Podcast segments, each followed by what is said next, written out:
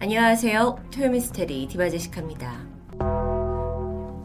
광활한 영토에 13억 명의 인구, 56개의 수많은 소수민족이 살고 있는 중국에는 옛날부터 각 민족들의 여러 문화와 언어, 건축 양식이 다양하게 존재해 왔습니다.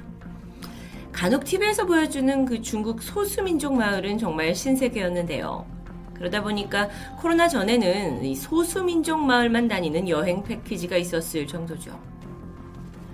홍콩 출신의 탐험가 황효무는 중국의 곳곳을 다니면서 그 탐험을 기반으로 해서 24권의 책을 출판한 작가인데요. 또 사진도 찍어서 만드는 포토 저널리스트로 그 40년 넘는 경력을 가지고 있습니다. 동시에 다큐멘터리를 제작하기도 했죠. 그는 현재 중국에서 가장 유명한 탐험가 중 한 명으로 인정받고 있다고 하는데요. 특히나 지난 1982년부터 86년까지 내셔널 지오그래피 소속으로 활동을 하게 되면서 그때 6개의 탐험을 이끌어냅니다. 그런데 그 중 하나가 어, 황효문이 평생 집착할 만한 과제를 안겨주게 됩니다. 1985년 그 황효문과 내셔널 지오그래픽 팀이 중국에서 가장 긴 양쯔강을 탐험하는 원정을 떠나게 돼요. 그런데 그 와중에 구이저우성 북부와 스촨성 남부에 있는 한 절벽에서 놀라운 광경을 목격하게 됩니다. 사진을 보시면 절벽이 약 90m 정도 되는 높이에 매달려 있는 관 무리를 발견한 거죠. 하나의 관이 아니라 여러 개의 관입니다. 여러분, 건물 한 층을 3m로 봤을 때 90m는 약 30층 높이의 절벽입니다. 도대체 어떻게 이렇게 높은 곳에 관을 매달아 둔 걸까요? 사실 이건 황해문이 발견하기 전에 훨씬 전인 1940년에 유물 전문가들에 의해서 목격된 적이 있는 곳이에요. 정확한 장소는 스촨성 남서부의 공쉐현이라고 말을 하는데요. 여긴 약 90에서 120m 정도 높이의 절벽 위에 100여 개의 관이 매달려 있습니다. 그 자체가 굉장히 경이롭고 미스테리하죠. 처음 발견됐을 때는 뭐 건축가, 인류학자, 민속학자, 예술가까지 다 뜨거운 주제로 떠올랐지만 문제는 누가, 어떻게, 왜 절벽 매장을 했는지는 명확히 밝혀지지 않은 채 미스테리로 남아버립니다.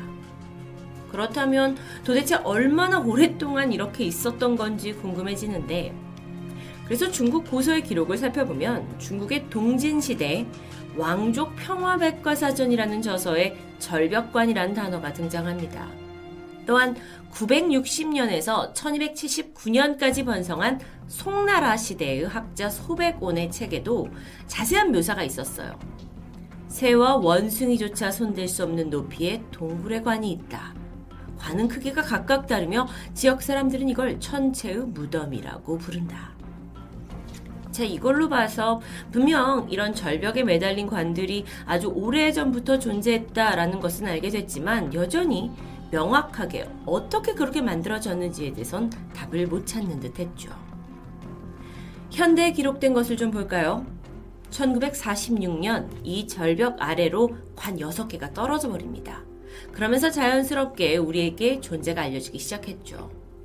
이후 1974년에는 이 중 10개의 관을 발굴해서 연관 적도 있어요. 그때 밝혀진 바에 따르면 일단 이 관에 쓰인 나무가 아주 단단하고요. 잘 썩지 않는다는 특성이 있습니다. 또한 이 관들 중 상대적으로 밑에 쪽에 매달려 있는 건 유골 안에 있는 그 입혀진 옷이 뭐 한두 겹의 단순한 옷이었어요. 그런데 더 위쪽에 매달린 관의 유골에는 평균 6개에서 10겹의 옷이 입혀져 있었죠. 심지어 어떤 건 29겹의 상의, 그리고 13겹의 하의가 입혀진 경우도 있었어요. 그리고 안에 있는 부장품도 화려했죠. 즉, 죽기 전의 신분에 따라서 또는 뭐 부의 능력에 따라서 이 절벽에 매달린 높이가 달랐을 거라는 추정이 가능합니다. 탐험가 황효문이 절벽관을 발견한 이후인 1986년 그가 중국 탐사 연구협회를 설립해요. 그리고 또 중국에 이런 사례가 있는지 각종 고대 묘지를 쫓아다니게 되죠. 그 결과 이런 관은 중부 늪지대에서 주로 발견이 된다고 하는데 어, 히말라야 산기슭에서 중국 동부 해안으로 흐르는 양쯔강 남부의 외딴 계곡에서 많이 발견이 되었습니다. 아, 자, 그렇다면 이게 특정 지역에서 발견이 된다라는 건 그 지역에 거주하고 있는 뭐 소수 민족들의 독특한 풍습이었을 수도 있겠죠. 그렇게 계속해서 연구를 하던 황희문이 지난 2000년에는 원앙성 북부 와시에 있는 절벽에 있던 관을 아예 발굴해요. 관 안을 보니까 옷을 여러 겹 입은 유골이 있었죠? 그중 가장 오래된 관에 나무를 채취를 해가지고 탄소 연대 측정을 하게 됩니다. 그래서 봤더니 시기적으로 618년에서 907년, 그러니까 당나라 때 만들어진 게 확인됩니다. 추후 이제 유골을 좀 더 자세히 분석해 봤어요. 그랬더니 이 유골이 사망한 직후 일단은 땅에 묻히고 나서 시간이 한참 지난 후에 뼈만 남게 되었을 때 그걸 다시 관에 넣어서 절벽에 매달았다라는 결론에 도달합니다. 게다가요, 관 내부는 모래로 가득 채워져 있었어요. 그러니까 엄청나게 무겁다는 거죠. 그래서 이걸 토대로 황효문은 어떤 결론을 내냐면 이 풍습이 처음부터 절벽 아래로 관이 떨어질 걸 예상하고 이렇게 만들었다라고 판단합니다. 저렇게 하나씩 비밀이 풀려가는 듯 하기도 하지만 여전히 궁금한 건 누가 이런 풍습을 했냐는 거예요. 황여문은 중국 남부 쓰촨성과 원난성 북서부의 경계에 살던 소수민족, 보족을 여기에 관련을 짓고 있습니다. 보족이 사실 알려진 게 거의 없는 미스테리한 민족이라고 해요.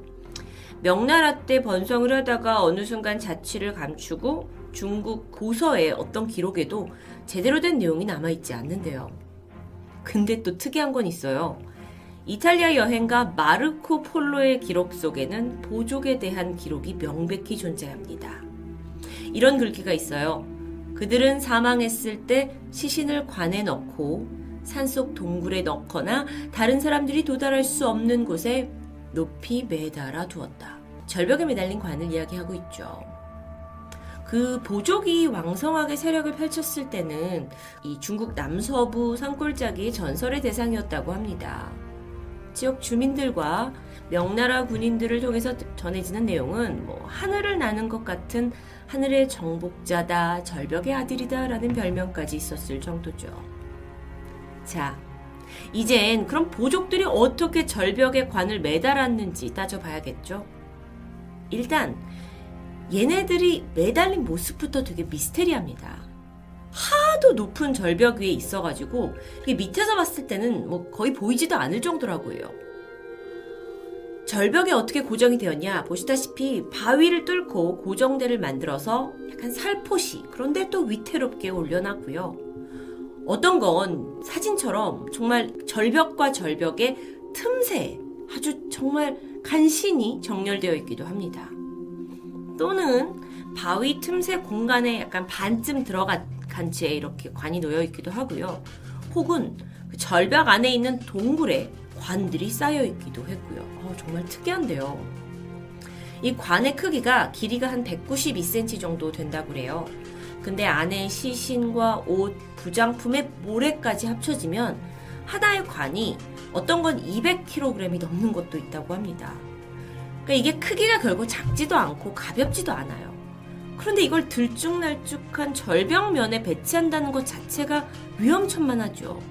한편으로 그걸 옛날에 어떻게 만들었나 불가능해 보이기까지 합니다. 그나마 전문가들이 예상을 하기에 절벽면에 발판을 고정시켜 두고 위로 올라가서 밧줄로 연결해서 관을 밑으로 내려보내는 방법이에요. 그래서 이런 과정을 중국에서는 실제로 다큐멘터리를 통해서 재현해 보기도 했죠. 일단 뭐 그 당시에 보족이 썼을 만한 방법으로 관을 절벽에 올리는 데만 많은 인원이 필요했고요. 3일이 걸렸다고 해요. 이후에 밧줄을 연결해서 절벽에 고정을 했고 또 다시 위에서 아래로 이제 떨어뜨려야 되니까 여기에도 수많은 인원이 필요했습니다. 이게 결코 쉽지 않은 힘겨운 과정이에요. 근데 이런 무모한 매장을 했던 보족.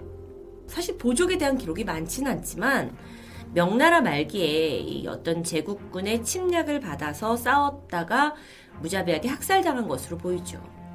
그나마 살아남은 보족들이 있긴 한데 억압을 피해서 새로운 곳으로 이주를 했고 실명을 숨긴 채 다른 소수민족에 포함됐을 거다라는 소문도 있긴 합니다. 근데 이건 어디까지나 추측일 뿐이죠. 갑자기 어느 순간 보족이 자취를 감추면서 동시에 그들의 언어와 건축 그리고 이런 장례 풍습까지 번성했던 모든 게 사라져 버렸고요. 그들이 남긴 유일한 것 우리가 확인할 수 있는 건 바로 이 관들이라고 할 수 있습니다. 전문가들은 보족들이 관을 절벽에 매달린 이유를 이렇게 찾고 있습니다. 죽은 이를 하늘에 더 가까운 곳에 두면 숭배할 수 있는 대상이 되는 거다. 뭐 약간 토속적인 미신 같은 건데요. 근데 사실 조금 더 현실적으로 생각해 보면 어, 지리적인 특성상 농사에 필요한 땅을 확보하는 게 더 중요하다 보니까 무덤보다는 높은 곳에 매달거나 또는 뭐 적들이 무덤을 파헤칠 수도 있으니까 또는 동물로 또 공격을 받을 수 있으니까 절벽에 매단 것이 아니냐라는 이론이 있습니다. 이집트의 피라미드를 보면 고대 왕의 무덤을 저렇게 대규모로 만든다는 것 자체가 미스테리 또 경이로움으로 다가오는데요. 어쩌면 이런 절벽에 매단 관들도 사후에 대한 강한 믿음이 한몫했다고 할 수 있겠죠. 이뿐만이 아닙니다. 지난 2015년 중국 후베이성 중부지방에서는 폭 50m, 높이 100m의 절벽에 사람이 만든 동굴에 이제 100여 개 이상의 관이 발견되기도 했어요.